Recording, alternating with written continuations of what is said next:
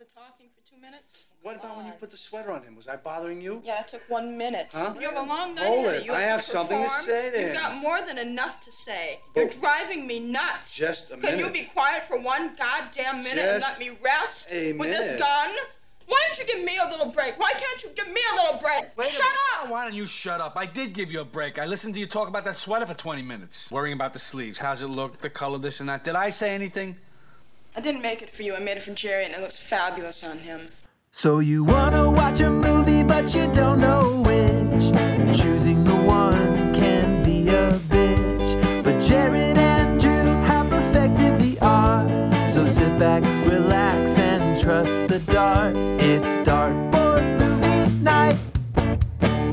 What's going on, everyone? I am Drew, And I'm Jared. and welcome to Dartboard Movie Night, the podcast where we put 20 movies on a board, throw a dart at it, and let the fates decide.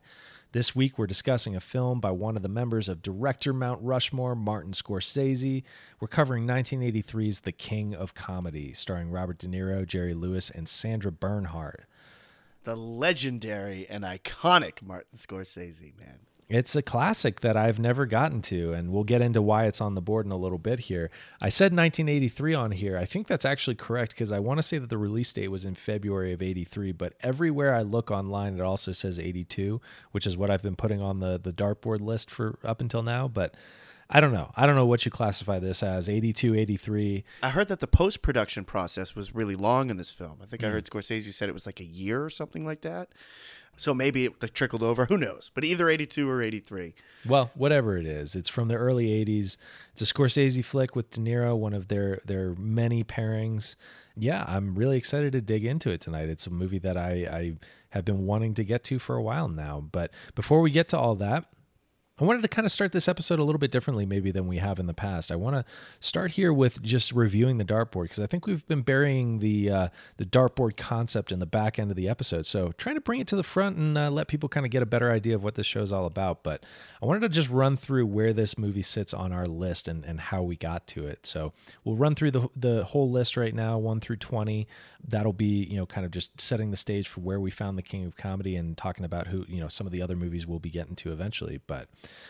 here is the list as it sits right now. We've got at number one, You Can Count on Me. Number two, Ex Machina. Number three, The Right Stuff. Number four, The Big Sleep. Number five, Operation Condor. Number six, The Sixth Sense. Number seven, Amadeus. Number eight, The Fifth Element. Number nine, Days of Heaven. Number 10, Big Daddy. Number 11, Vertigo. Number 12, The Straight Story. Number 13, Thunderbolt and Lightfoot. Number 14, The King of Comedy, tonight's episode. Number 15, The Friends of Eddie Coyle. Number 16, Bottle Rocket. Number 17, The Blair Witch Project. Number 18, Wa- Waking Life. Number 19, Face Off. And number 20, Kung Fu Hustle. So that is the current status of the board. We hit King of Comedy at number 14. How do you feel about the choice this week, Jared? Very excited for us to be talking about a Scorsese flick for the first time. You're a big fan. Huge. I'm a huge Scorsese fan. And like you, this was a movie I had not seen. I'd heard it referenced quite a bit, but I never was very curious to check it out. I don't really know why. Something wasn't pulling me into it. So it's one that I'd always missed, but I'm really, really glad that we hit it. Yeah. And I'm super excited to talk about it with you, man. Totally. First, before we get to that movie, let's talk a little bit about last week's because I we had a little mea culpa, uh, the, Yeah. the or the mea culpa, mea culpa. Uh, The, mea, the mea culpa. It's it's one it's one of those in Jared's mind. We don't really know which on any given week. But this week we do want to touch on uh, on Her Majesty's Secret Service because we had a big oversight. We talked about Diana Rigg, and we never mentioned the fact that she was in a, a major role on one of the biggest epi- uh, one of the biggest shows on television in our lifetimes, Game of Thrones. She played Olenna Tyrell, the Queen of Thorns in uh, in Game of Thrones.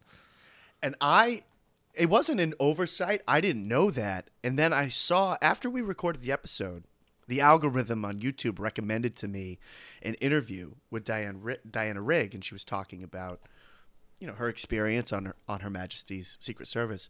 And at this point in her life, it was it's much closer to when she was playing Lady Tyrell in Game of Thrones. And I was like, oh shit. I think that's I think that's the actor who plays, you know, Olenna Tyrell. And then I looked it up and sure enough and I was like, "Holy shit." If anyone out there hasn't seen Game of Thrones, she is stupendous in that show. She's one of the best characters in the show, I think. Love the choice of word. Uh, but yeah, no, I completely agree. She blew me away in that show, and that was before I knew she was in On Her Majesty's Secret Service. And yeah, I, I that was it. May not have been an oversight on your part, but it was definitely a major oversight on mine. I had a note about it and just completely skipped over it. But yeah, yeah, crazy connection there. So if anyone loved her character on Game of Thrones, give On Her Majesty's Secret Service a watch because she is outstanding in that movie. Yeah, she's so good, and I will say it. Her like seeing her that young at that age on, on Her Majesty's Secret Service, it really changes a scene in Game of Thrones for the better in a lot of ways. Which one? There's this great scene where she's talking to her granddaughter Margaery about how she seduced this other person, and she eventually tells her this story of how she did it, and then um, it's like, "I was very good back then, and you are better." And it was it's so cool seeing her and, and uh, as a younger performer, you know, just being like, "Oh, she is like incredibly sexy and stunningly gorgeous." Yeah. and it's just it was it was cool. Well, and it helps too that her character in uh in on Her Majesty's is like a totally self-sufficient, like capable badass, as well as being you know a drop dead gorgeous you know hottie from back then. So Yeah. like she it it fits with the extension of that character into the Game of Thrones character. Totally. um, perfectly, you know, as as opposed to like if she was a Bond girl in the traditional sense of just a damsel in distress, you know, a plot point basically. Totally, completely agree. Yeah. But anyway, she rules. That movie last week ruled. Everyone needs to go watch it, especially if you've never uh, gotten into Bond, because maybe that uh, will spark something for you.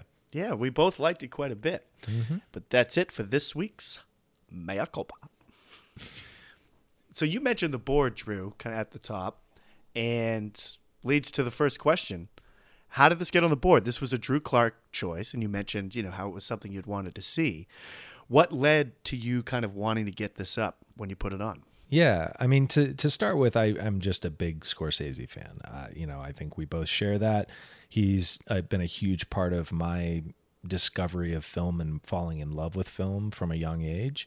I love Goodfellas, Wolf of Wall Street, um, uh, Taxi Driver. I mean, I love even some of his his lesser loved things like Silence. I think is a brilliant, brilliant film.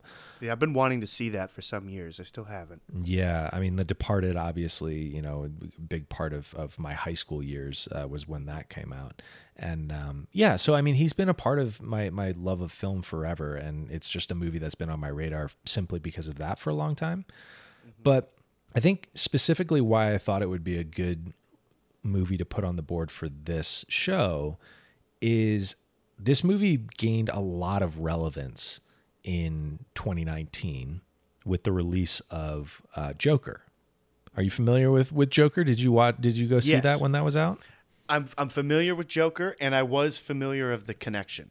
Yeah, because you know Joker generated a lot of buzz and conversation when it came out, and I had heard that from a lot of people that it was really kind of a riff on a lot of the ideas in King of Comedy. Yeah, no, I it's I personally hated that movie. Um, you know, that's not going to be shared by everyone that that has seen it, but I found that movie deplorable in a lot of ways. And I think because that movie I found so fascinatingly awful, I was curious to make that connection with the King of Comedy because I wasn't coming into that movie preloaded with knowing what this movie was about. So, you know, for me, that movie stood on its own a little bit and and I kind of I, I just wanted to tie off that loose end of like I you know, I wonder like do will I feel the same way about the King of Comedy if it's doing a lot of the same stuff that Joker is doing? Um, so I, I don't know. I just thought that that would be an interesting conversation piece to to kind of jump off from. But you know, when I watched this movie, it, it was crazy. It was like I watched this movie twice, but in a lot of ways, I felt like I watched it three times with watching Joker because it's like the the parallels So are similar. so frustratingly close that it's like that it makes me even hate Joker more, even though I loved this movie. I want to be clear. Yeah, I completely agree with pretty much everything you just said. I didn't I didn't hate the Joker, but I really didn't like it. And I was just like this is just trying so hard to be unsettling and I just I'm not I don't like it. It's just not good. And I will say I like I do think Joaquin Phoenix's performance is incredible in it. Like I wouldn't even say incredible. It's very mannered. It's just like it's doing. It, it's a cartoon in my mind. Like it's not really like there's no depth to it, and from what I saw from there. I mean, I, I I have only seen it once, but I remember thinking, okay, the performance is good.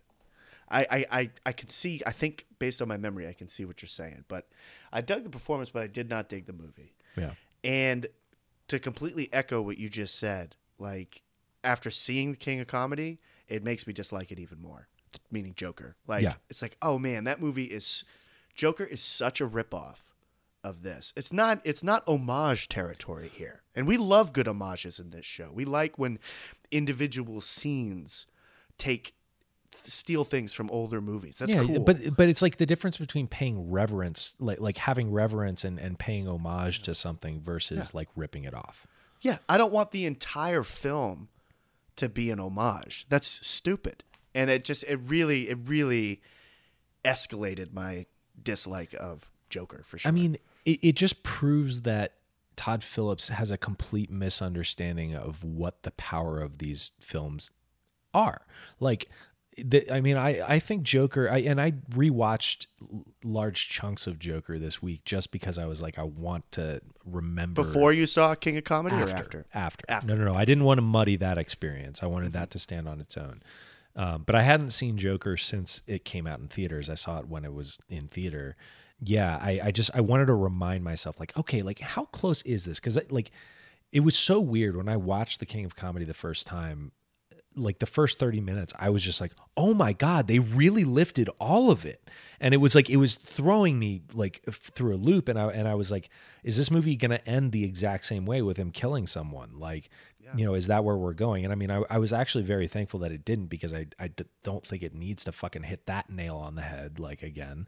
Um, but we'll get to like uh, King of Comedy, but specific to Joker, it's just like it proves that Todd Phillips misunderstands these movies. I think this movie is like 30% Taxi Driver, 70% King of Comedy, and it's just those two smashed together. And he literally just rips all the same plot points, but he covers them in a layer of grit and grime that's just makes you feel gross. And it's like these people, like, you don't need that to make these people feel unsettling. What's unsettling is how calm and normal they seem in in other respects. You know, that's why Travis Bickle and and Rupert Pumpkin uh, Rupert I just call him Pumpkin. Hey, Uh, it gets and Rupert- mispronounced a lot. Yeah, and Rupert Pupkin, like the combination those those two characters what's unsettling about them is how calm and collected they are in their and and how strong they are in their convictions. They know who they are and what they want. How confident they are in their delusions. Right. And, it, but the yeah. the contrast of that with Joker is that this character is a person who should not be on the streets. Like it is insane that this person like you you can't fathom that this person would not have already been picked up by police at some point. And like as a result there's nothing to latch onto. There's no competence behind that character that you're like I get why people would allow this person to exist in society. But anyway, that's my Joker rant for the day. But I just want I like I that's was the jumping off point for me of like I want to see it, a do I love this movie like I do other Scorsese movies and B what it like where is the overlap there and there was a ton of overlap but what I loved about this movie was that it didn't go to the lengths that Joker feels the fucking need to. It has restraint and it has a much more like dark message to me in that re- in that regard. Yeah, yeah, it, it has so much to say. I think about fame and and just the culture of of fame in America specifically, and the ending of the film is so disappointingly believable Right. that it's like that's like the, such an unsettling tone. You know, as just as an American watching it, like, damn, dude, I could see that happening, and it's unbelievable. and that's the power of it that's what joker misses um but anyway The Joker is just is just is just unsettling for the sake of it. I don't. Yeah, this is so. This movie is great. I'm just gonna throw that out. no in terms please of my yeah tell me what you thought film. of this yeah I absolutely loved it, and I could be wrong on this, but I don't think it's considered one of the Scorsese classics or greats. Like I haven't heard a lot of people our age talking about this film. yeah, it's one of the more like underrated ones, or or at least Yeah. like people, like I think people recognize it as great. They just don't put it in the same conversation as Yeah. Taxi Driver, Raging Bull, Goodfellas. Yeah, exactly. Like he's got those films that are considered his classics, like you said, Taxi Driver, Raging Bull, Goodfellas. Yeah, those are kind of the big three, but there are others too. Wolf of Wall Street gets a lot of praise, deservedly so. You mentioned The Departed earlier, but this one doesn't really get brought up in that pantheon, and I really think it should. I, think agree. this movie is spectacular, and I'm surprised that again, seemingly to me, our, it's a little underseen by our generation, and I think it's it's stunningly good, and I'm surprised it's been overlooked. It, from a messaging standpoint as well, this movie could not be more relevant to today. Like it's a movie that has, in my opinion, only seemed to gain relevance in the decades since it came out. And like Rupert Pupkin, in a lot of ways, is like a Trumpian figure, you know? And, you know, Totally, dude. I was getting massive Trump vibes from him as well. Yeah, and it, like a cult hero built on nonsense that you're just like, I why? Why is this successful?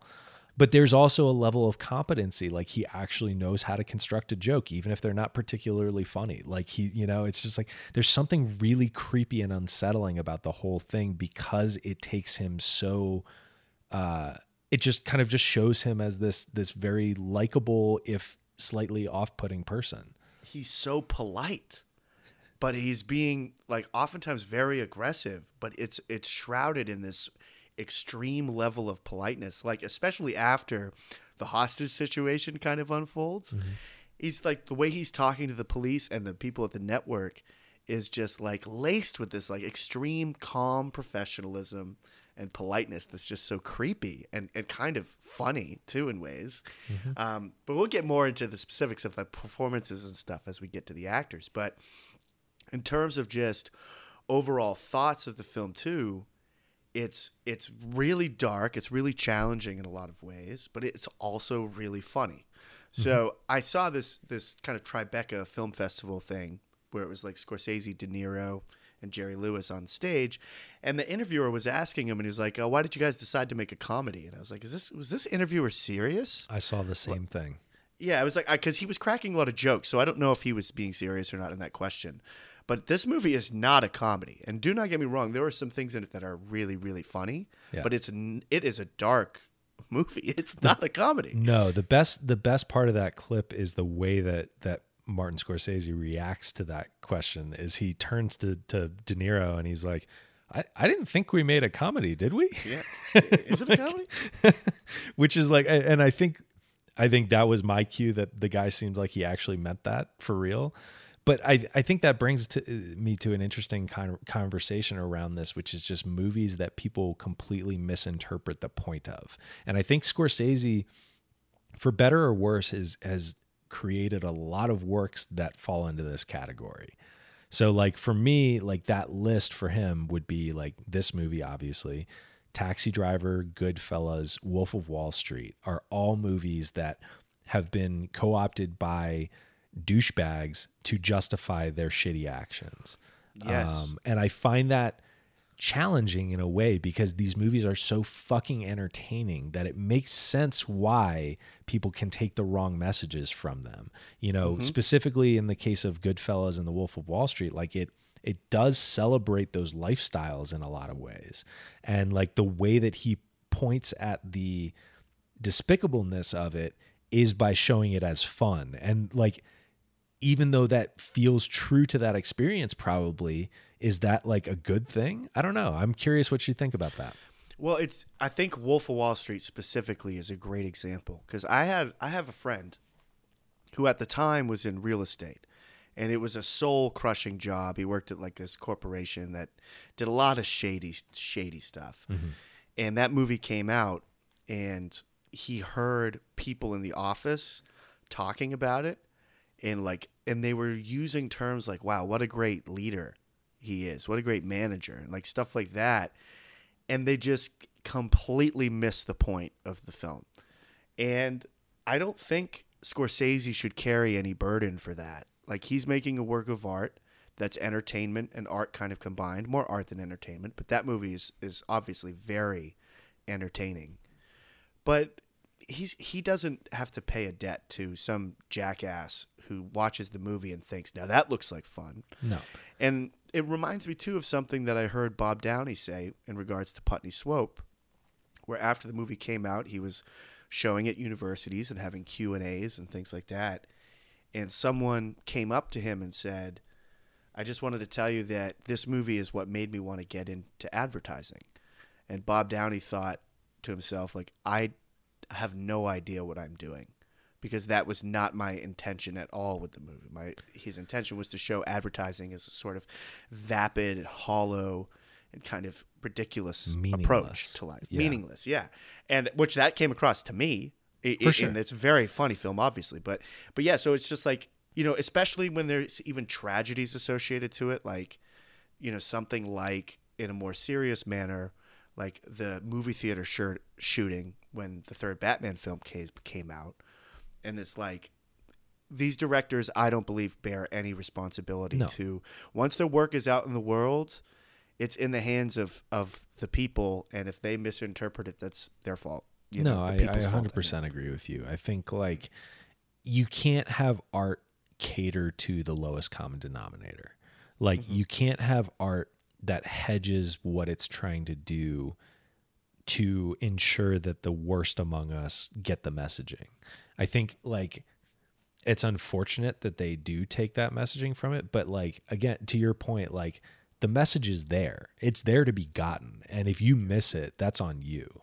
totally it's and it, yeah thank thank goodness we don't have that all the time you know we we often get complicated stories and complicated Mm-hmm. characters it's so much more interesting that way No, it really is. Well, let's talk about where this kind of sits in Scorsese's uh, whole oeuvre. I'll use that word again because I know you love it. oh that word Uh, but no, I mean this this movie came at a really interesting time for Scorsese. So, you know, he'd come off of a an incredible 70s. He, you know, had made some of the biggest movies of the 70s. He started out with Boxcar Bertha, did Mean Streets, Alice Doesn't Live Here Anymore, Taxi Driver, New York, New York, which was a musical attempt actually. Um, and then Raging Bull were all leading up to this movie, which I mean, we're talking about two of the greatest films of all time. Mean Streets, which is considered like one of the great early films of like a director, like that, you know, is showing that they're going to be a, a, a a master filmmaker.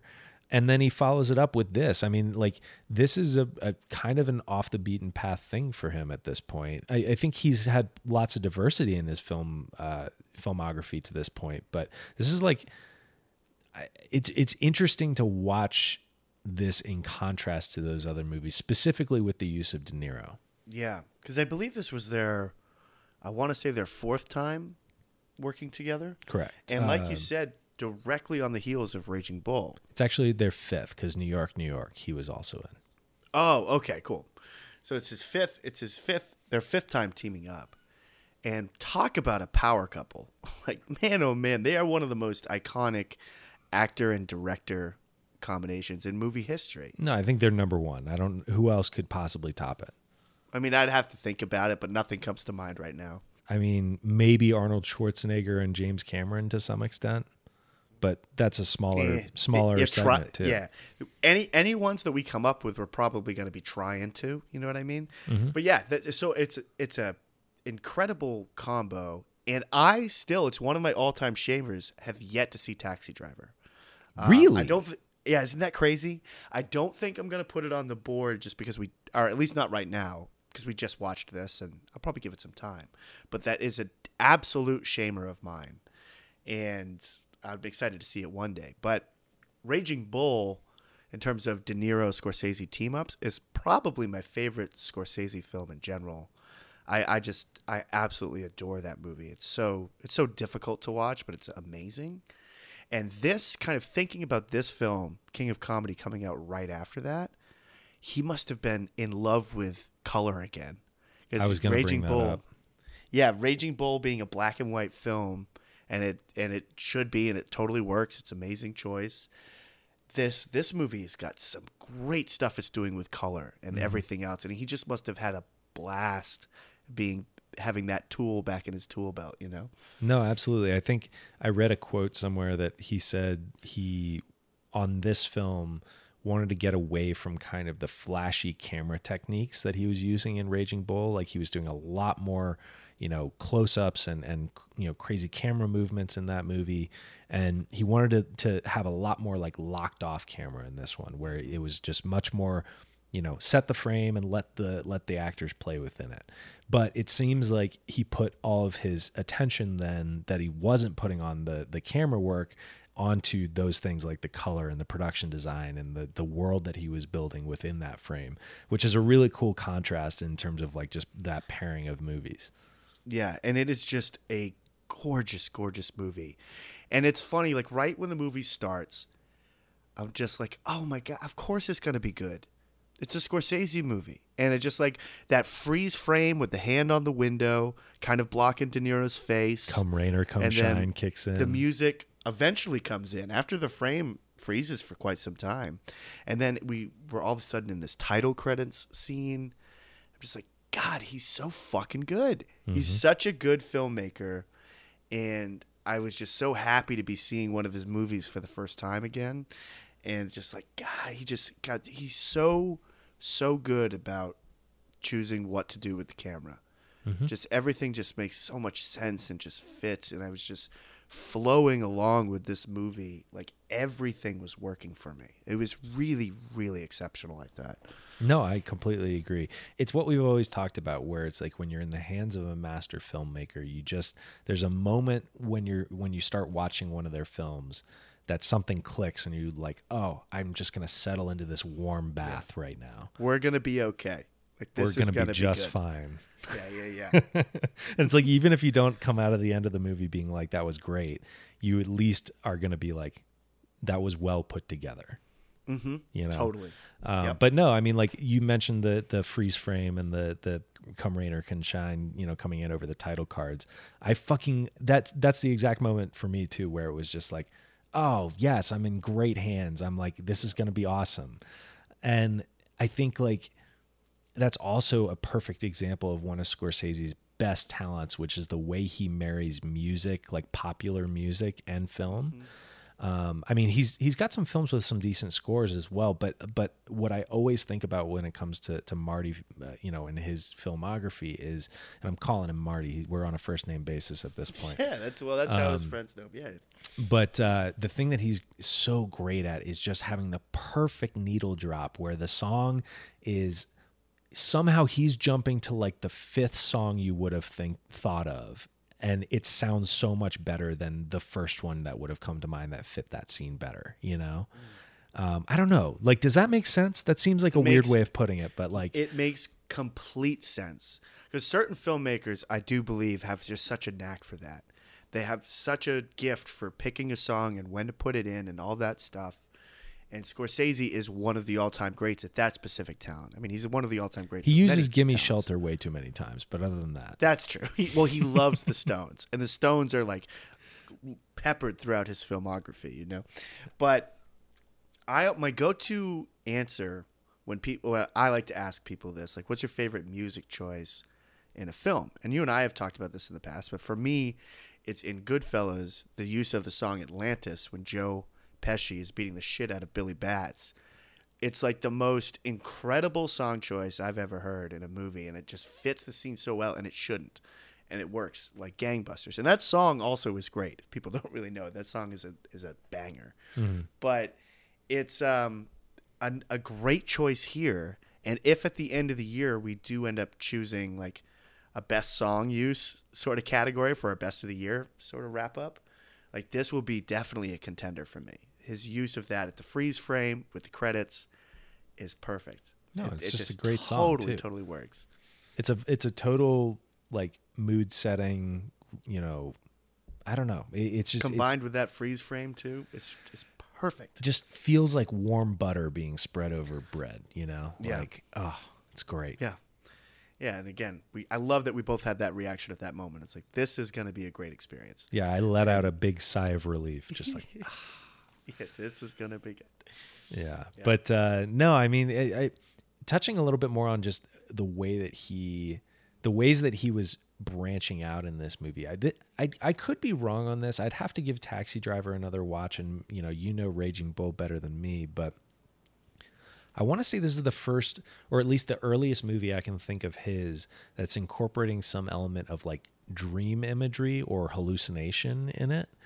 And I'm thinking specifically of the shot where he, uh, De Niro is monologuing to the wall of faces, and the camera pulls back down the like the kind of ever extending tunnel um, behind him, and it's like this, you know, kind of almost like Big Lebowski esque dream sequency imagery, but in a really controlled Scorsese ish way. And I was like, man, this makes me really crave like a psychedelic movie from Scorsese. And I don't I, like from this era though. I want like 80s Scorsese doing like a whole movie of that thing. Yeah. And it just God, that shot is so spooky, isn't it? When he's just in front of those that wall of faces like you're saying, pretending to be showered with all this praise while he's practicing his monologue and there's some sort of weird dissonance in in the sound or the music that's happening as it's pulling away. It's just very unsettling. And also the first time we get sucked into his delusions. Like when they're having that dinner scene the first time where he and Jerry Lewis like and and we don't get a real preview that this is just his imagination right away. Mm-hmm. And so I'm in that fun game first viewing of like is this can't be real. What's going on here? Like they're, they're this frenzy's ass this has to be this can't and then it snaps out. We're like, "Okay, yep. I thought this was just a fantasy." Mm-hmm. But I I really loved the amount of times the movie dove into that sort of fantasy world. Never it didn't do it too much. I think it did it the perfect amount mm-hmm.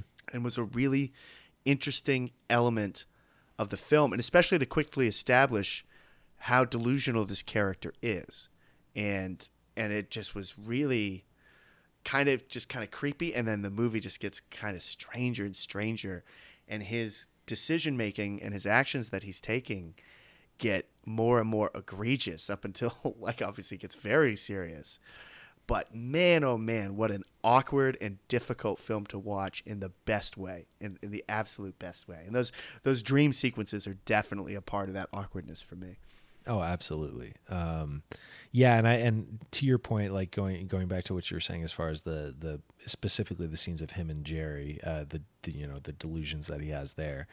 Um, I really like that he doesn't clue you in from any camera tricks to to it being a dream sequence. I mean, you get the the language of it after the first one, so you can pick up on it after that. But I love in the first one that it's like he doesn't oversell it. It's just like he, he does that cross cutting between him and then like like at home and there and that like that's the clue you get and and it's plenty. It's it's just using visual language to tell the story. Mm-hmm. Yeah, absolutely. And I love what you said because they never break the visual style of the film when they go into those dream or they have they don't break from what has previously been established. Like the movie opens and we see the taped show of like how the show is presented to the world. So there is one of those dream sequences that's done in that way. It's when he gets like married on the show. Right. But again, that that exists already. We've seen that this is how the show actually appears. Correct. And the majority of the dream sequences seem to mirror the exact camera styles that we've been seeing to your point. So I mm-hmm. totally agree.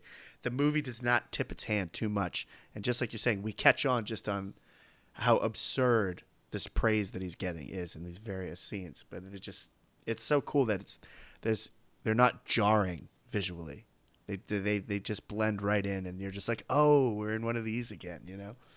We touched on the pairing of Scorsese and De Niro over the years. Let's talk about Robert De Niro, Bobby himself. This is coming at a really interesting point in his career. This is, you know, post Mean Streets Godfather Part Two, uh, Taxi Driver, Deer Hunter, and Raging Bull. So he's already got a slew of, of Oscar nominations in his bag already. He is killing it at this point. But it's Absolutely interesting- it. It- He won for Raging Bull, right? Um, so he won for The Godfather Part Two for supporting actor, and he won for Raging Bull for lead actor. God, he's so, he's so amazing in Raging So yeah, so you know, already two win- Oscar wins. Uh, alongside those Oscar wins, he also was nominated for Taxi Driver, The Deer Hunter as well. So, I mean, he's just a titan in in film already, and he's only really been a major presence in Hollywood for about seven years at this point. Um, but yeah, it, it you know, so this movie comes out, and I think what's interesting about all those those performances is they're in dark movies where he is having to be this brooding, you know, stoic central presence in those movies, and this movie feels like such a reaction to those uh, those roles in in a lot of ways. And I think like the interview that you you mentioned before, I also watched that was on the the Blu-ray um, from uh, you said it was Tribeca, I think. I think so. Well, it was a film festival kind of panel discussion, you know. Yeah, but I mean they they talk about in that this was a script that Bob De Niro had found and brought to Martin and said, "Hey, I want to make this with you. Like we should make this." And And that was in like the mid 70s that he brought Marty the script. I want to say 76 or something like that. And Scorsese said that he really didn't respond to it at the time. right.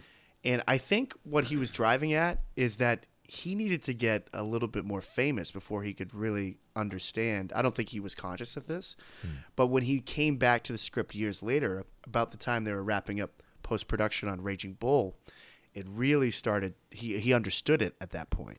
Yeah. and I think a lot of it had to do with the fact that he had generated some fame, and he could really relate to this. De Niro certainly had generated a ton of fame at that point. Right.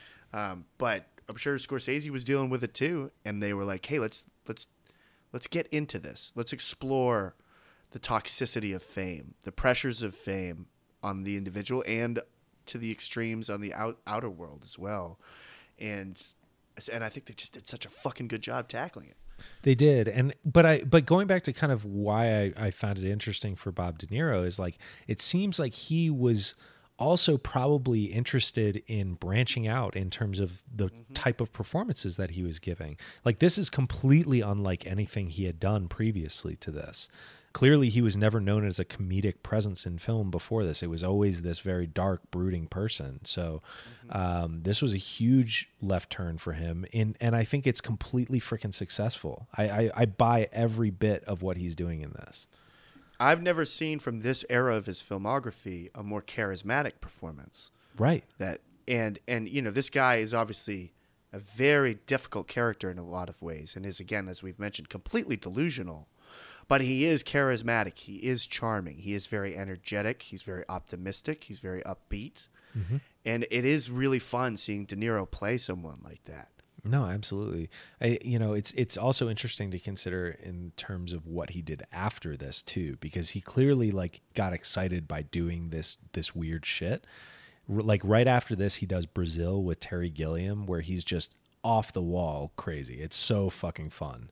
I don't love that movie overall nearly as much as a lot of other people do. I think it's a marvel from a production design standpoint, but De Niro is easily the highlight from an acting perspective. He plays like this like air conditioner handyman who just is like super squirrely and shows up like three or four times. It's really funny. Um, and then he does like the Untou- the Untouchables with De- uh, Brian De Palma, where he plays Al Capone and he plays him super hammy and like he's like beating a guy over the head with a bat at dinner and like you know all kinds of like like he's going big with it. Um, and then he does Midnight Run in '88, where he's like literally like the co-lead of a, a straight comedy, just an '80s buddy con- comedy. It's so interesting, like in terms of like where he decided to take his career after this. yeah maybe so he got a little bit of the taste of of his comedy genes or just like that he wanted to be more playful. He wanted to just Yeah. do new weird shit. Yeah. And God, he is so funny in this movie. He is absolutely hysterical. And I heard someone on a podcast say, and it really like was like a light bulb moment for me. It's like, oh my God, that's so true. They said that Robert De Niro is really unfunny when he's trying to be funny. Like if he's in like a straight up comedy film, he doesn't really work in this person's opinion, and I agree with them. He doesn't really work as like a straight up comedic actor Right. but he is hilarious when he's like accidentally being funny in some sort of way. Well, but I think it's more conscious than that. Like I want to Yeah. give him credit because I, I he knows who he is, and I think he knows how to leverage that persona to comedic ends. So it's a different type of comedy. It's not set up punchline. It's I'm going to be a comedic foil to the other things within the scene with me. And that's going to generate the comedy. And so by playing it straight, he's actually funnier. Yeah, he's actually funnier. And I think when he's playing it straight in unfunny movies, he's he's he's funnier than too. And this is, I think, a prime example of that. He has such a funny rhythm and way of speaking, specifically when it comes to arguing.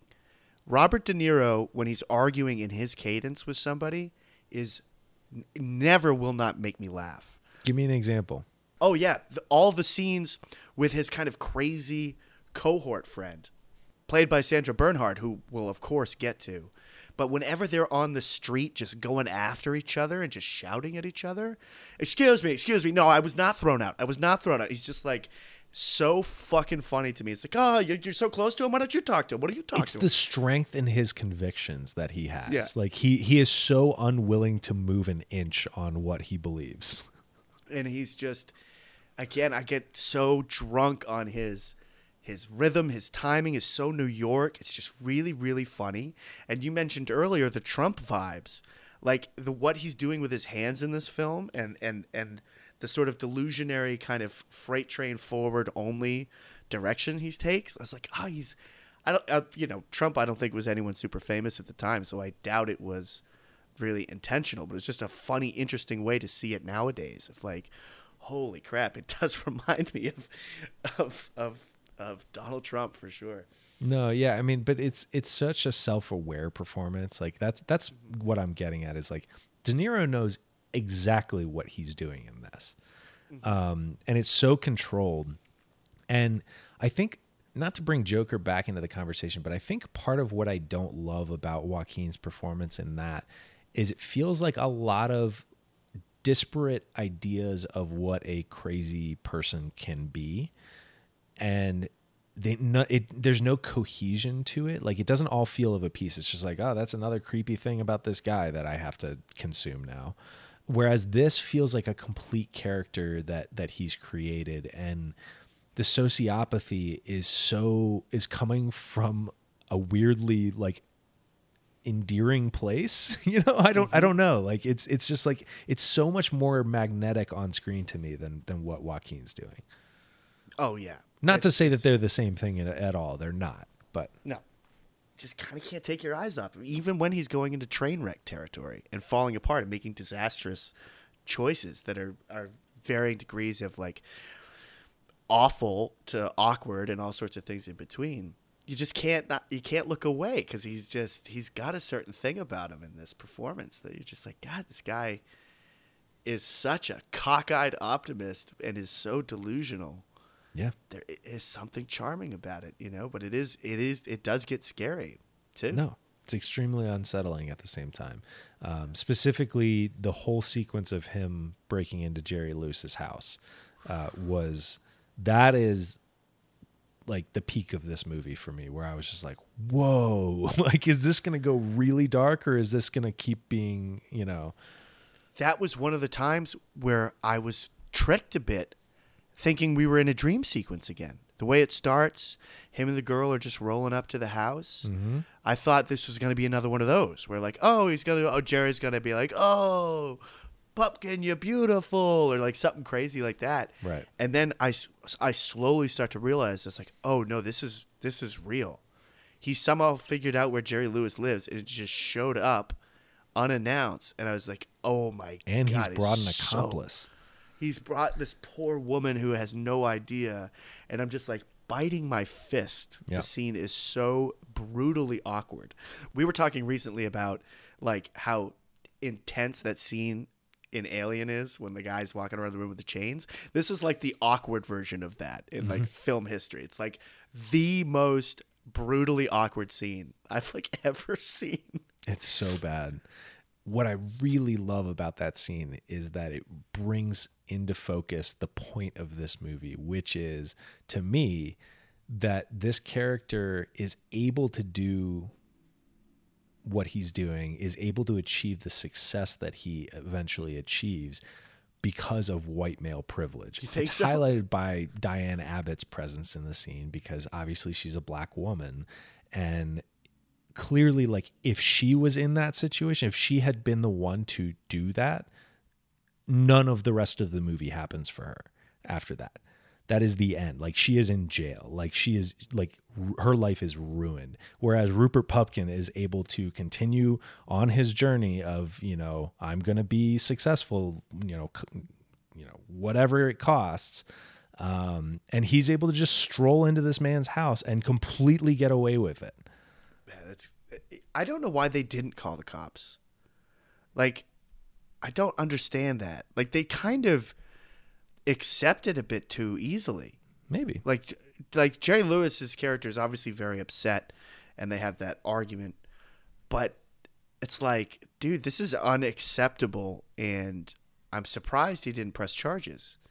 The the stuff like De Niro kind of like does and like kind of gets away with is is shocking in this film, and just and that's like the pinnacle example of like, so they didn't they didn't arrest him? Like he just broke in, and is it because Jerry Lewis is trying to cut him some slack, or like I don't know what it is, but that oh my god, I mean I didn't get any of the white privilege stuff from it, but it it was still just like. I still was left wondering, like, how is this guy? Well, but just look at Diahnne Abbott's reaction to that scene. Like she's immediately apologizing, saying, "I had no part in this. I didn't like. I didn't want to do th-. like." It's it's.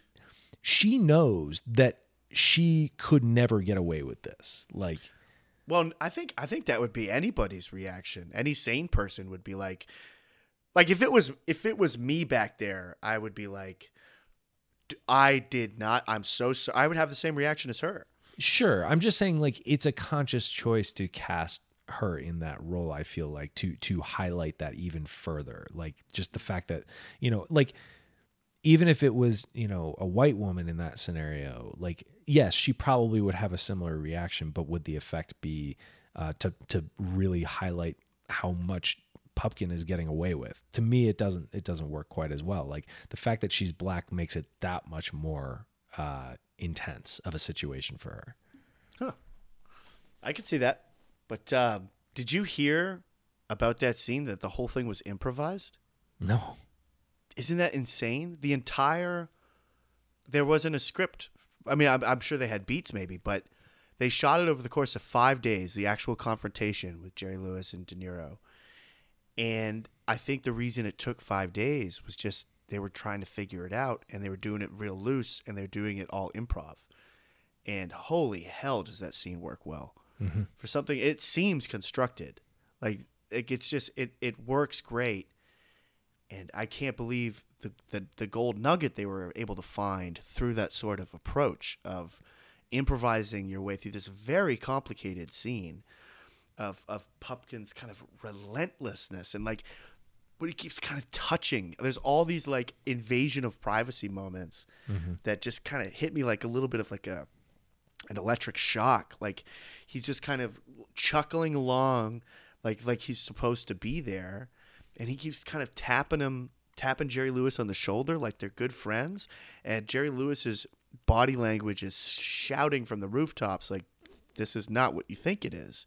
We are not friends. You are a stranger." Crazy person who's broken into my home. So every time those shoulder taps hit, it was just like a punch in my stomach. It's like, God, dude, this is so bad.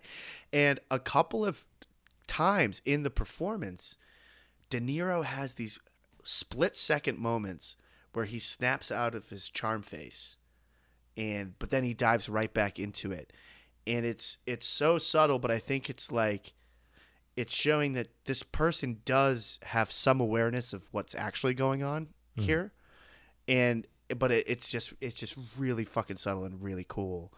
And and i'm sure we'll get to jerry lewis but he is stupendous in that scene as well. Yeah, and that whole i i, I kind of agree that is one of the pinnacles if not the pinnacle of the movie is that is that scene.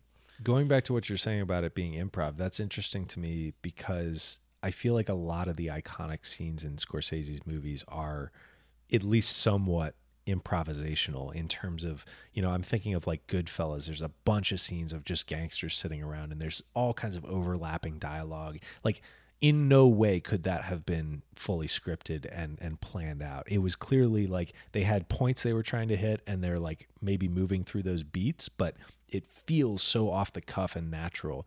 Um, I mean, I know for example, like a lot of the stuff at the dinner scene after they kill Billy Batts and they're uh, with um, uh, Tommy's parents. And you know they're it's it's Martin Scorsese's mom playing the character and they're you know looking at the painting like oh, so much of the dialogue in that scene is all improvised. Um, and like all that stuff I don't know it, it lends this very like lived in feeling to all of Scorsese's films. Absolutely. And I know that in Goodfellas, the Joe Pesci, the really famous scene of Funny How, was discovered through improv. I think they, I, I don't think they might have done was, it a few times but yeah Yeah, I think it was discovered in improv in rehearsals. Uh, but still, it's it's it's clear to your point that Scorsese really does like to use improv, and and he does seem super selective with it. Like he, it's not like Curb Your Enthusiasm where like everything's improvised. I think he is really good at finding these moments of like, let's try it here. Let's take the script out. Let's take the words out from under us and just try to live in the moment. And he seems he seems to have a real knack for deciding when to do that.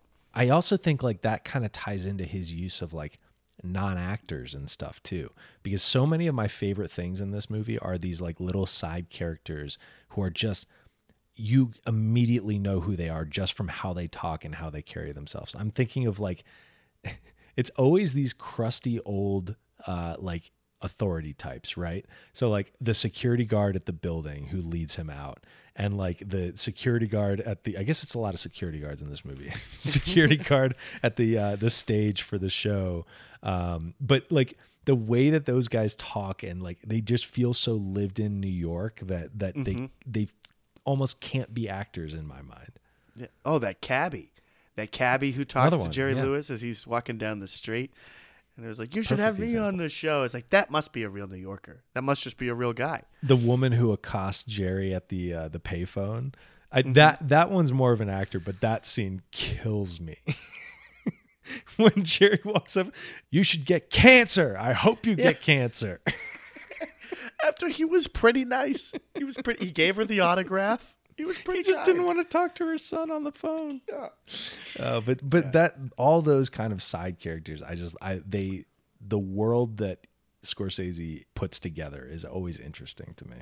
Yeah, and that's one of the, I really did love those those scenes on the street. Like these arguments are just happening between the two the two char- the two crazy people, like right in the middle of the street. And Scorsese does seem to have a, a, a fascination with with with showing the sort of the complete lack of privacy in New York, but also nobody gives a shit. Like there's a lot of scenes in Raging Bull and obviously in this film too, where you like the neighbors are shouting or you're shouting and you like all of your emotions are just like on display to everyone because these things just happen in extremely public places and that does seem to be a big characteristic of how Scorsese perceives and likes to show New York. It's like all of your stuff is just is out in the open air for everyone to see. Again, like The good and the Street bad, arguments it's are the all best. there. yeah. Um, how good though? You mentioned that security guard. How good are those waiting room, are the reception area confrontation scenes? Are Oh, just so good. they're so unbelievably again awkward and so well done, and De Niro just keeps coming back, and I mean within the scene. like you keep thinking the conversation is over, and he just keeps tugging at the threads, and he just will not. He's such a bulldog. It, he won't it let it reminds go. you of those conversations where you're just desperate to get away and Mm-hmm. they keep pulling you in with one more thing and you're like no but i got i got to do this thing over here oh yeah yeah of course but, but one more one more thing sorry Yeah, one more thing. When will that be? That was my that's my favorite of his. When she gets the tape, and that woman, that character, her name's Cathy Long. She's played by Shelley Hack. She is so patient with him, so kind, gives him really good advice. I totally believe her when she says like, "Keep working on your material. When you're ready to show it again, we'll send someone down. Like, and we'll we'll we'll take it seriously." And he's just so he just can't accept this Not answer. It's him. like It's not nearly enough for him, and it's it's a gift. She has been putting up with his nonsense for the past several visits. She listened to the tape, like, and he just will not let it go. And those, I just wanted to give a shout out to her because I think she's so good in those scenes. Oh, yeah. it's it's she's just plays the person whose patience is dwindling, but is still being civil. She plays it perfectly and so naturally. I think that receptionist is also perfectly cast.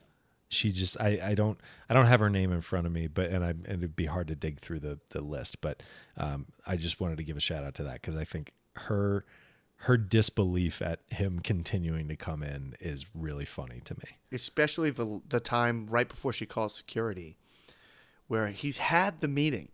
This cannot go further anymore. They listened to the tape, they gave it back, he got his feedback, and he sits back down. And she is just completely baffled and was just like, "Are you? Are, what are you? Are you waiting for?" And he and he just like sits there, he's like, "No, no, no, I'm just just waiting." Well, it's not a waiting area. Yeah, God, she's so she's so so good. You're right. She's she's awesome. Yeah. Um, no, those scenes are great. Going back to the security guard, I just I love that Scorsese loves these characters that are just like they're authority figures and they're very calm about how they dictate authority. The way that that guy says office policy dictates, it's just Yeah, like he's it's out of his hands. He's so he's so kind. We'll, we'll talk on the way. We'll He does he way. does this like hand raise, this like open palm like hand raise, and he's just like, nah nah nah. and then I love when they get to the glass door, like to leave the reception area, Mm-hmm. and and uh, De Niro's like, "After you." He's like, "No, no, no, no." After you, like really making sure he gets this guy out. like you're staying in front of me, and I am not letting you out of my sight till you're out. when of the he's building. actually uh, like carrying him out and and uh, Mm-hmm. Rupert is like you'll be hearing from my lawyers and he's like I hope you get I hope they get my name right Yeah. oh, don't worry. I'm going to talk to Jerry. I'll mention your name specifically.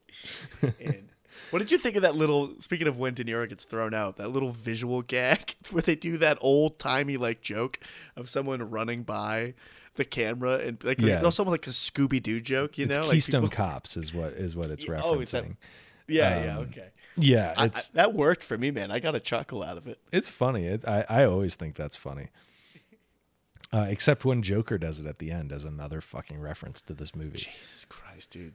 That movie is is yeah, man. It's aging like milk in the sun. yeah It's so bad. I, I just was looking through my notes though, and I, I forgot to mention my favorite of the security guard lines. Not not that security guard, the one later in the movie that they have to distract so Rupert can sneak onto the stage. That guy,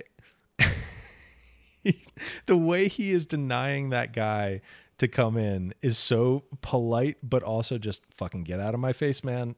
He's, he, he goes, no, sir. Only authorized poisons are allowed past this door. poisons. The way he says poisons is so great. Yeah, he is. He he's a bit of a scene stealer, you know. I loved all the uh, like the FBI guys and all their kind of discussion of how they're going to handle this hostage situation. There's one guy who seems to have a thick like Massachusetts accent, and it's just just really good sounding voices and all this kind of stuff bouncing around the room in a really kinetic way. And that scene in general just is the perfect length. We're in that world and peeping in on that conversation for the exact right amount of time, where we we get what some of the theories and ideas swirling around how to handle this are, and then we're just out. And the lawyers like threatening to sue and all this shit, and it's just all really chaotic and really really funny and, and, Yeah. and great. I think. No, I love all that stuff. And that that lead FBI guy cracked me up too. Because he's the same type of person that we're talking about. But yeah, I love all the the real seeming performances and people in this movie that just seem they seem legit. Yeah. Well, we haven't talked about Jerry Lewis much yet, um, but Jerry Lewis is a legend of comedy, so we we gotta fucking talk about him a little bit. Uh, this is probably the only movie we'll ever watch that he'll, he'll be in. So I you never know. Who knows? Who knows? Maybe maybe we'll go back and watch the original Nutty Professor because he was the original Nutty Professor, uh, which is really funny. So anyone who doesn't know that, the Eddie Murphy movie is a remake. Yeah, I Hollywood comedy icon You know, back in the day, used to team up a lot with uh, with Dean Martin. So they were known as as Martin and Lewis. It's kind of like a comedy team. Did a bunch of movies together. And I remember I was shown when I was really young, like I'm talking like six or seven, some some Jerry Lewis films that were rented from like the local place and watched. And I remember really enjoying them, thinking they were really funny. Thinking about when this movie came out, like the generation watching King of Comedy would have been hyper aware of Jerry Lewis's impact on society, art, culture, comedy, and lots of things. Yeah. Well, apparently this role was originally conceived with uh, Johnny Carson in mind, and Scor- Sc- Scorsese actually wanted to cast Johnny Carson. But you know, in terms of Mm. I'm like glad they a- didn't. I'm glad they didn't too, because I think like, it's, it's always more interesting to me in a movie like this where you get someone like I don't know. I think late night talk show host is such a such a type, you know? And there have been so many like comedic personas and, and presences that that have been talked about as potential late night talk show hosts in the past. And Jerry Lewis is absolutely a part of that, you know, group of of people from history, all men for the most part.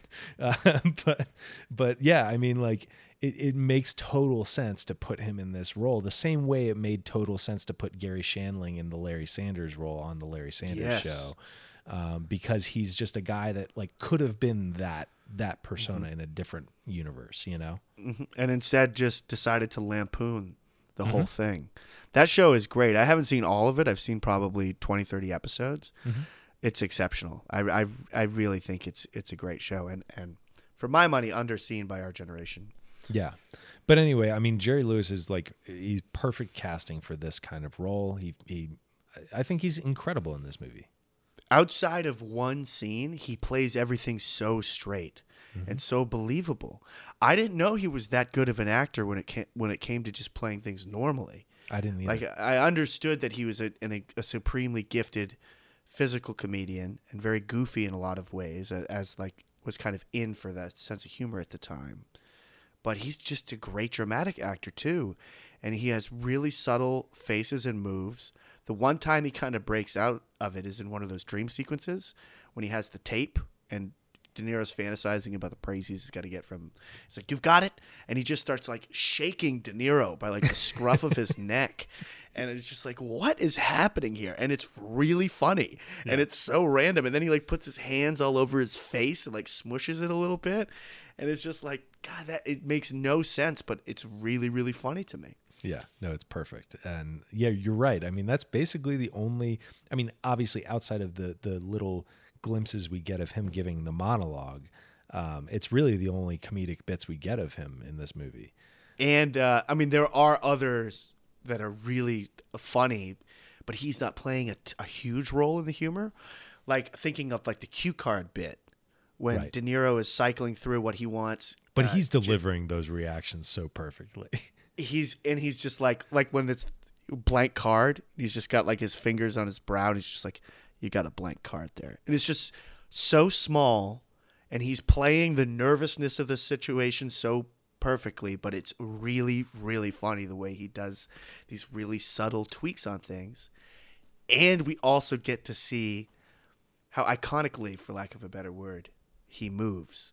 Like he's got, we talk about it a lot, you and I, actors who have great distinctive walks.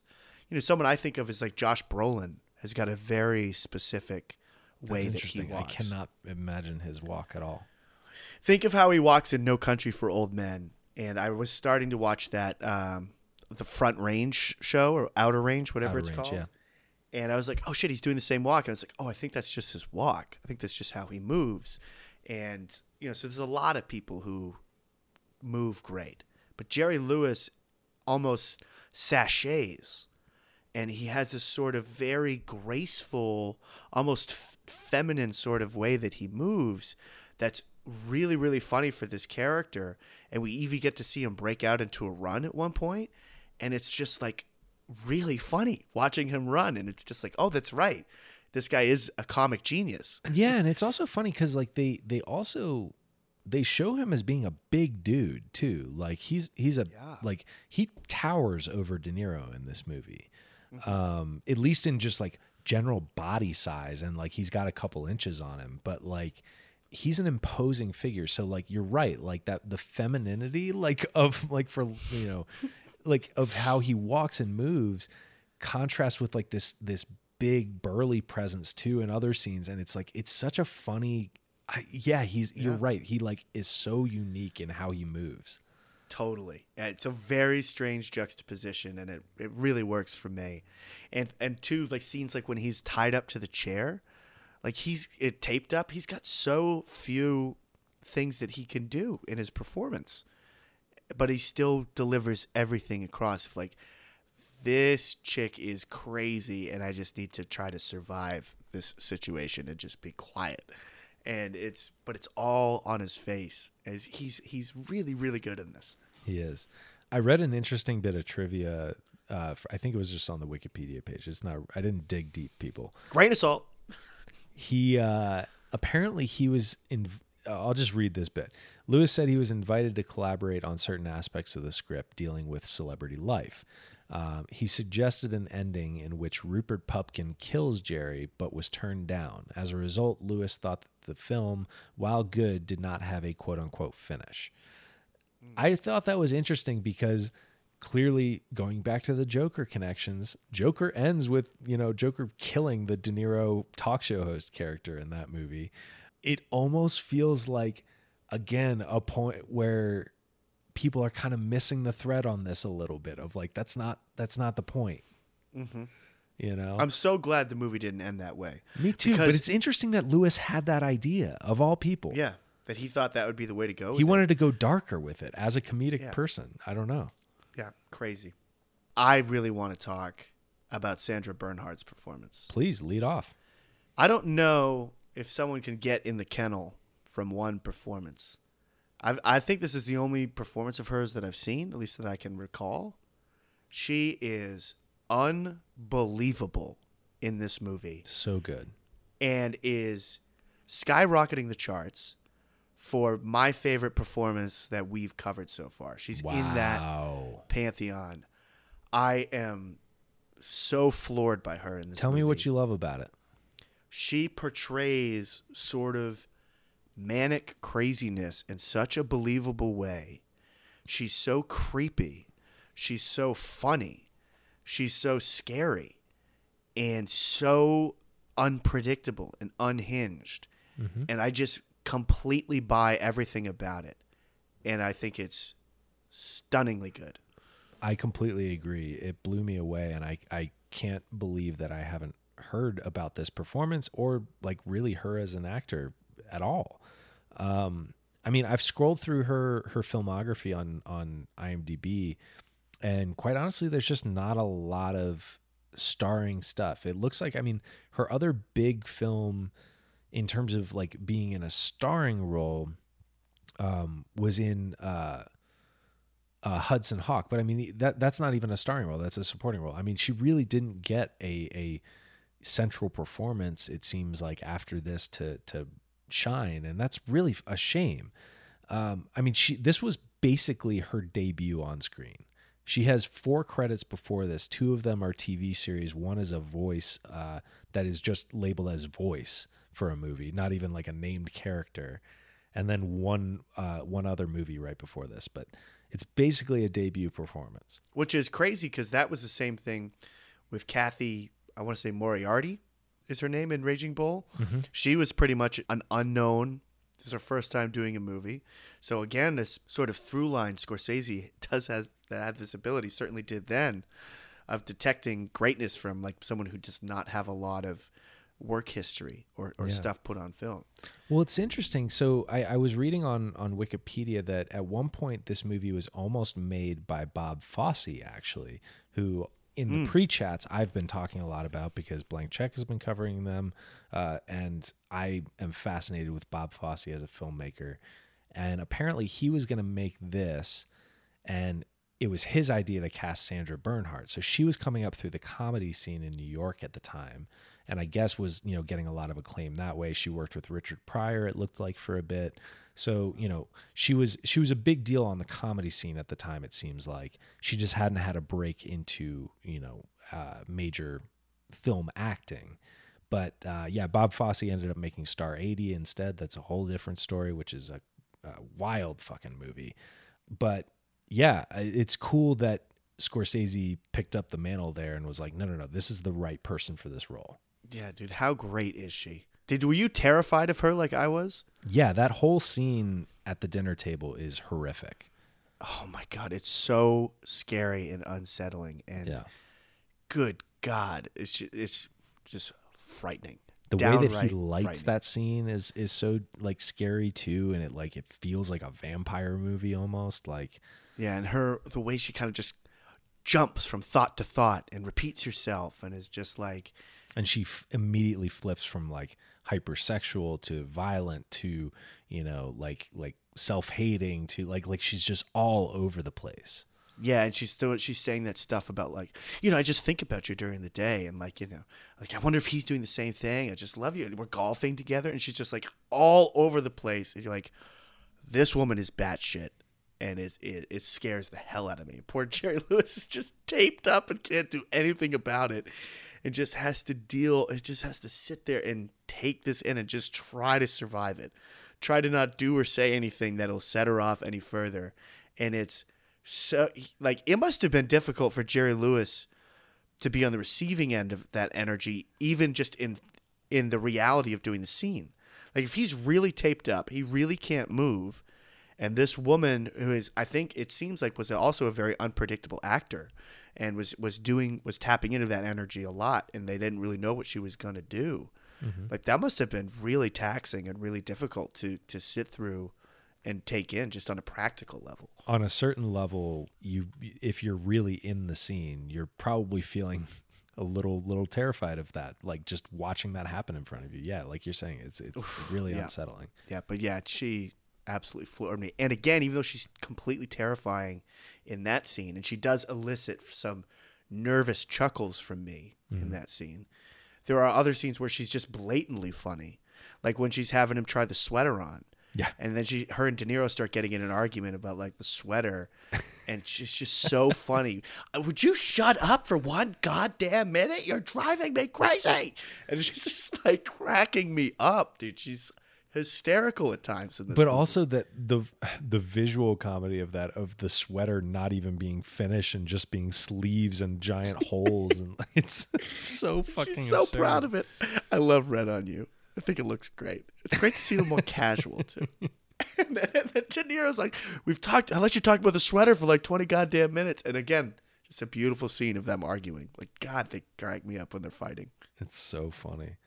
Going back to the Bob Fosse version of this movie, can I tell you the other two castings, like for the Jerry role and the Rupert role that, that yeah, he please. had in mind? Yeah, please do. So, alternate universe, we could have had a Bob Fosse directed version of this with Andy Kaufman as Rupert Pupkin and Sammy Davis Jr. as Jerry Jerry Langford. Wow, probably would have worked. It, I, I'm not. I don't want this to go away, but that sounds really fucking interesting. Yeah, especially the Kaufman as as Pupkin part. yeah. Just so because he he, I could see that working really well. I mean, I don't know Kaufman super well. I know what he's sort of famous for. I've never seen a lot of his work out of like say Mighty Mouse on Saturday Night Live. I haven't seen a lot of his actual stuff. I've seen a, a lot and heard a lot of people interpreting his work. Sure.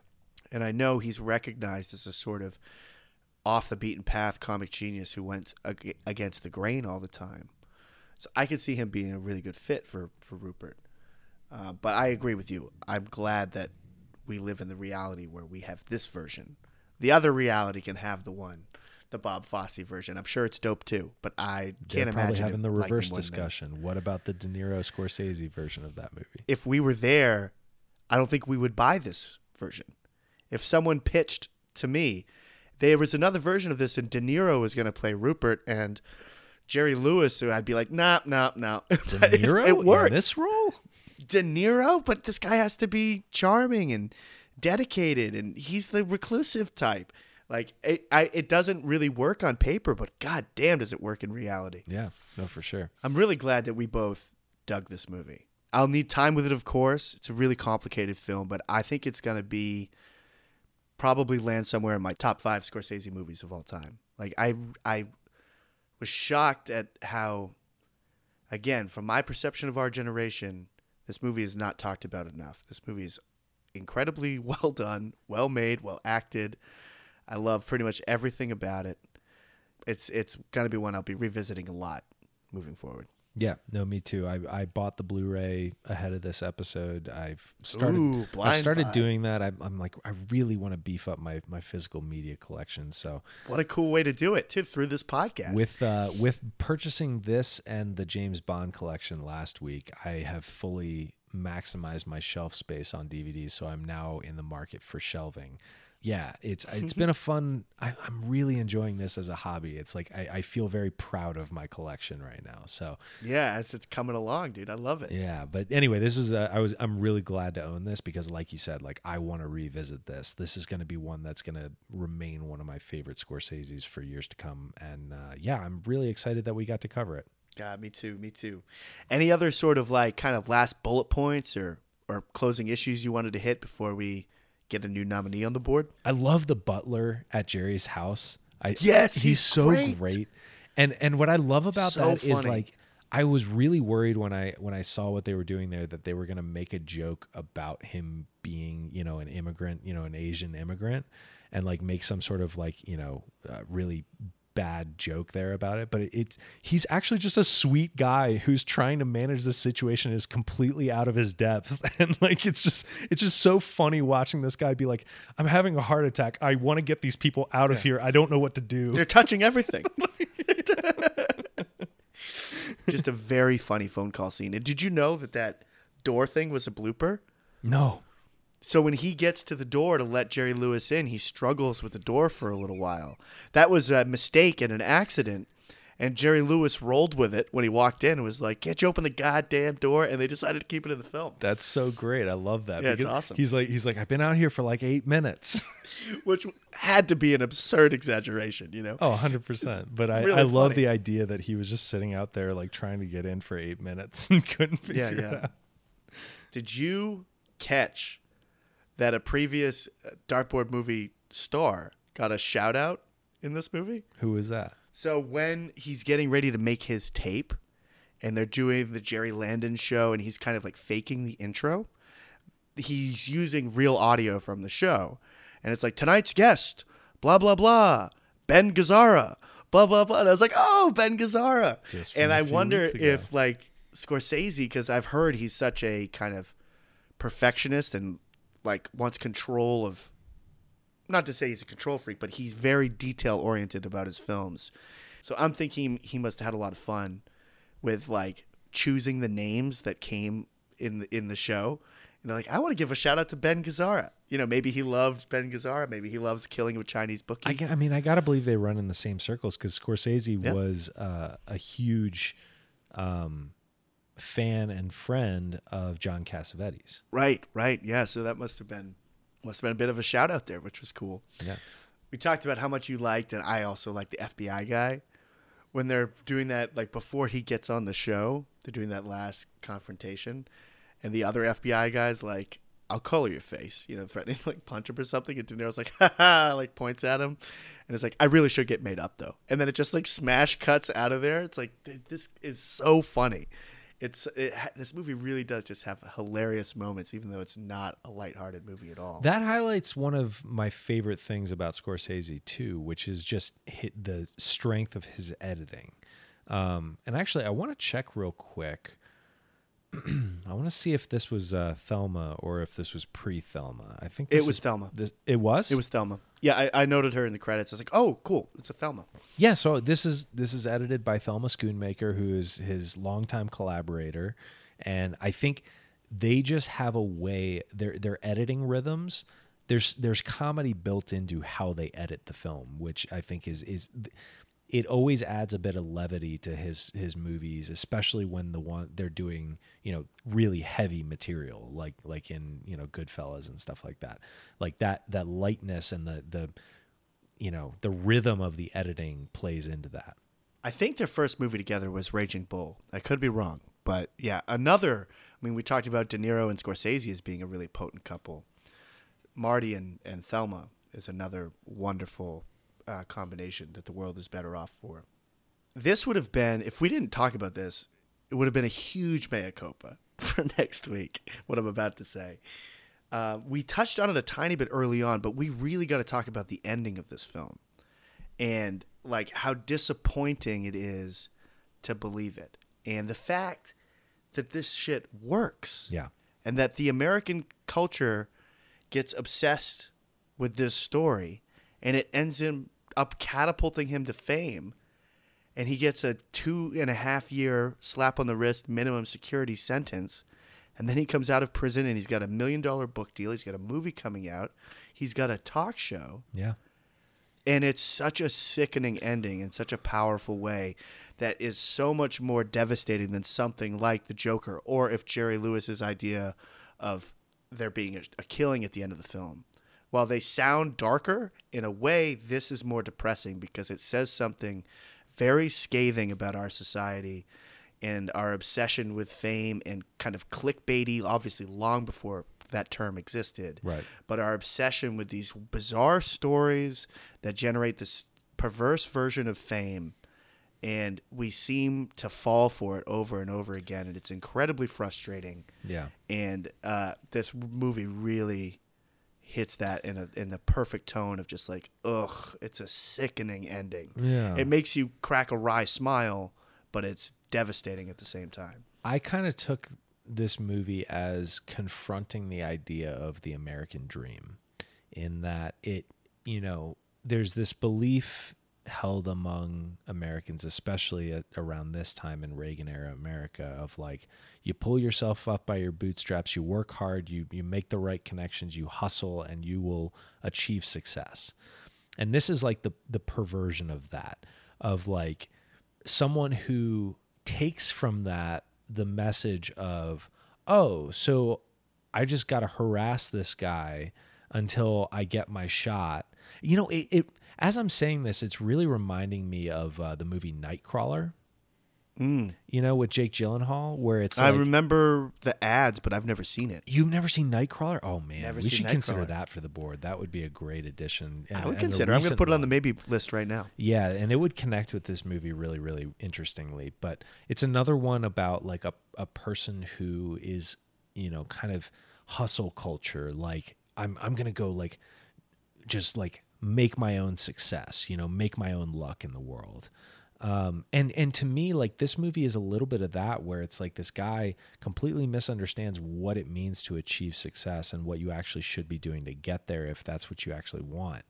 And it's it's how a someone with you know a little bit of a screw loose like that like what can happen if that gets perverted and then like how much we revel in watching that train crash in front of us and like you know we we elevate that and and, and mm-hmm. it's really yeah it it was a really uh, it like i said like this movie feels like it could have come out today and and be just as relevant Absolutely. And it does have so much to say too about about fame. And just like like Jerry Lewis's life in this film seems so lonely. Yeah. Like every time like he's he's having a, a meal or something, he's by himself. Like he's in he's in a in a sort of prison, an inescapable like a, he gets heckled wherever he goes and hounded. So the, the movie I think is saying something along the lines of who the hell would want to be famous? only crazy like people it seems it seems like a nightmare Yeah. and then it goes to the other side and we see the effects of fame on like quote unquote normal people or people who are not well adjusted and it's it's super destructive over there too and then you have these certain types of people who want fame more than they want to be good at something and De Niro I think certainly falls into that category where I don't think he cares about being a great comedian. He just cares about being famous. And that's what he wants to be is famous, not a comic. yeah And that always seems like the silliest approach to go about in life. If you're if you're going for fame, that's probably going to be some level of disastrous. Um, but then of course it ends up working for him and he gets what he wants and it's so it's so sickening. But yeah, it definitely portrays to me anyway a sad look at fame and like who would want anything to do with that. it really hit hard for me this week because I uh I'm ashamed to admit this, but as we've said before, this is a safe space. We'll be vulnerable. It is. Uh, It is a safe I space. uh, I have been watching a trashy ass reality show this week in the background while just playing video games and stuff because like I I don't know I tend to do that where I'll just like throw something mindless on in the background as background noise because I you know anyway don't need to Mm-hmm. You, dig you into my to my justify. I'm We all enjoy trashy shows from time but to it's time. uh it's it's called f- uh well it's not called this I, I was gonna say it's called Fuckboy Island but it's F Boy Island F Boy Island, on, dude. uh, you got on it finally. I, told finally you about that. it. Is that the one you told me? I couldn't remember. Yeah. I get all these confused. There's Love Island. There's you know. There's. I mean, and on your defense, it was like a year ago that I told you Okay, about this. It was okay. a while, but yeah, I've I've watched that show, man. You're preaching to the choir. Well, yeah. So I was watching that, and that show is when it's so funny that I started watching that like the same week I watched this because same deal. It's a bunch of sociopaths that like you know are trying to cultivate Instagram followers to be you know influencers and and like it's all Yeah. it's all a play for attention and fame and It's sickening. it's gross and Yeah. but then you like watch this movie and you're like yeah that's exactly what these people are doing You're totally right. You're totally right. Like these, that's a great comparison.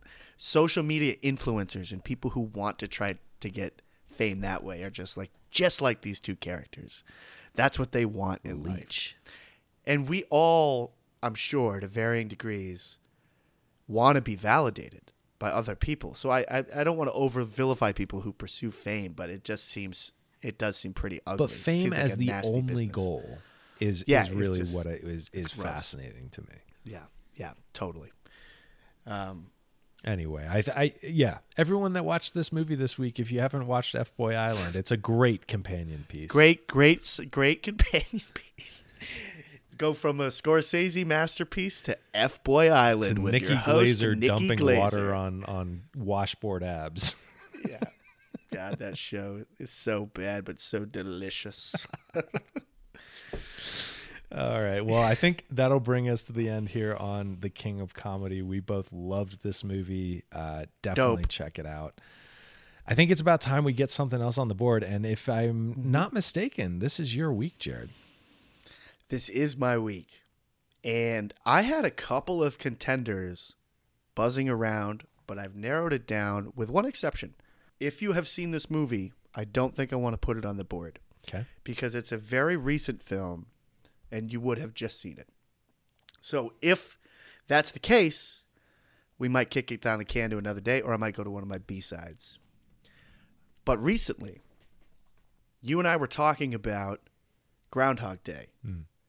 And I was mentioning a, a film that came out recently that was like similar sort of time travel loop sort of thing, or so I think. And I could not think of the name of this film. I'm working with this editor, this guy Scott, and he mentioned the movie randomly to me. And I was like, oh my goodness, was this that movie about the person who goes back in time? And he's like, yeah. So I think that's the movie I want to do. Have you seen Last Night in Soho? I have not. I'm willing to do it for sure. Yeah. It's the only Edgar Wright movie I haven't seen. See, that was one of the things that got me excited. I didn't know it was Edgar Wright. I love Edgar Wright. And I was like, "Oh shit.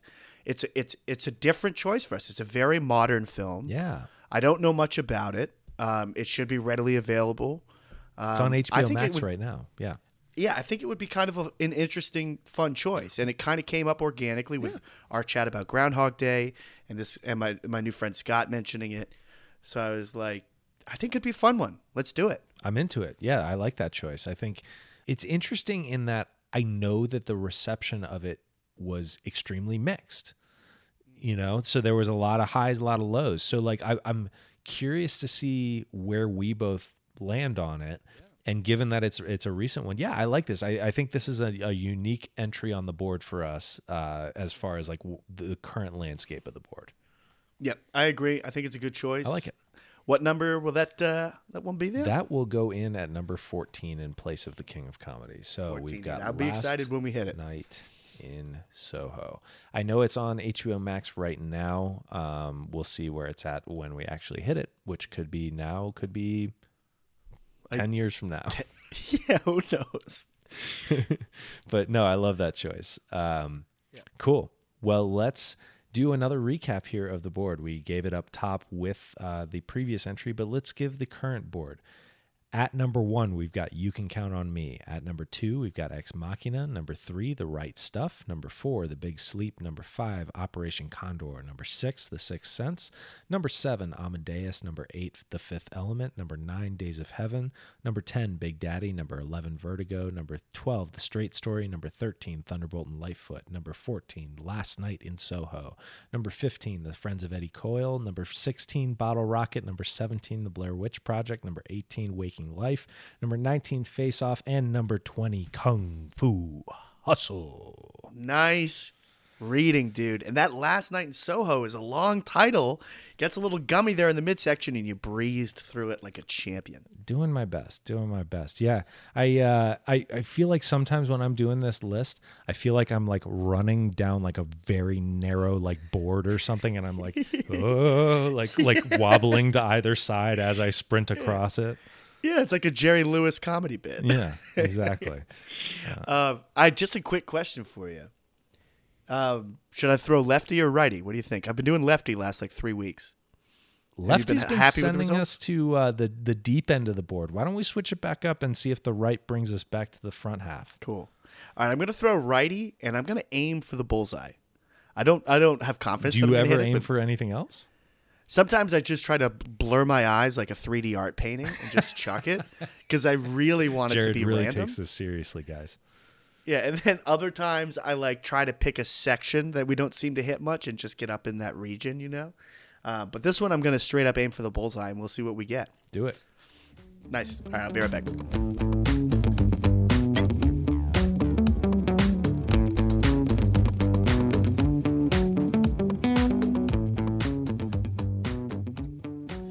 Got a serious question for you, man. Hit me with it. If I did not film it, does it count? I think that's a question for you. Do you believe in your own uh, memory, or are you a uh, Rupert Pupkin type? Are you do you do you have a uh, un, unreliable narrator, or are you reliable? I I am reliable. I believe. I mean, who knows? I hope I'm not. Like I'm, that's what I'm asking you. Are you a Rupert Pupkin? Are you? Uh, are, are, I am not a pumpkin. I am not a pupkin, But I also fear that it's a number we've hit a ton of times. But I need to let that go. I gotta let that go. you're overthinking this. yeah. All right. The number is sixteen. It is a number we've hit recently, but I'm down to do it. Number 16 is Bottle Rocket. All right. Cool. I'll take a picture of what it is. But Do you want to redo it, or do you want to stick with that? I, let's stick with it. We gotta trust in the dart. Like I didn't film it. Whatever. Fuck it. It it it happened. Like I'd go bend over backwards to see the film of a filmmaker I really do not jive with generally. So like it's the real deal. you can believe that. Wait, what was that? I'm not a big Wes Anderson guy. I well, look. I mean, I'm not either, but it's part of why I wanted to put it on the board was because I'm Oh, like, I like it. I want to, I want to get his like his introduction to filmmaking, basically in terms of like the world taking notice of Wes Anderson. Mm-hmm. Um, there's an interesting story as to like how the movie got made as well that I want to dig into.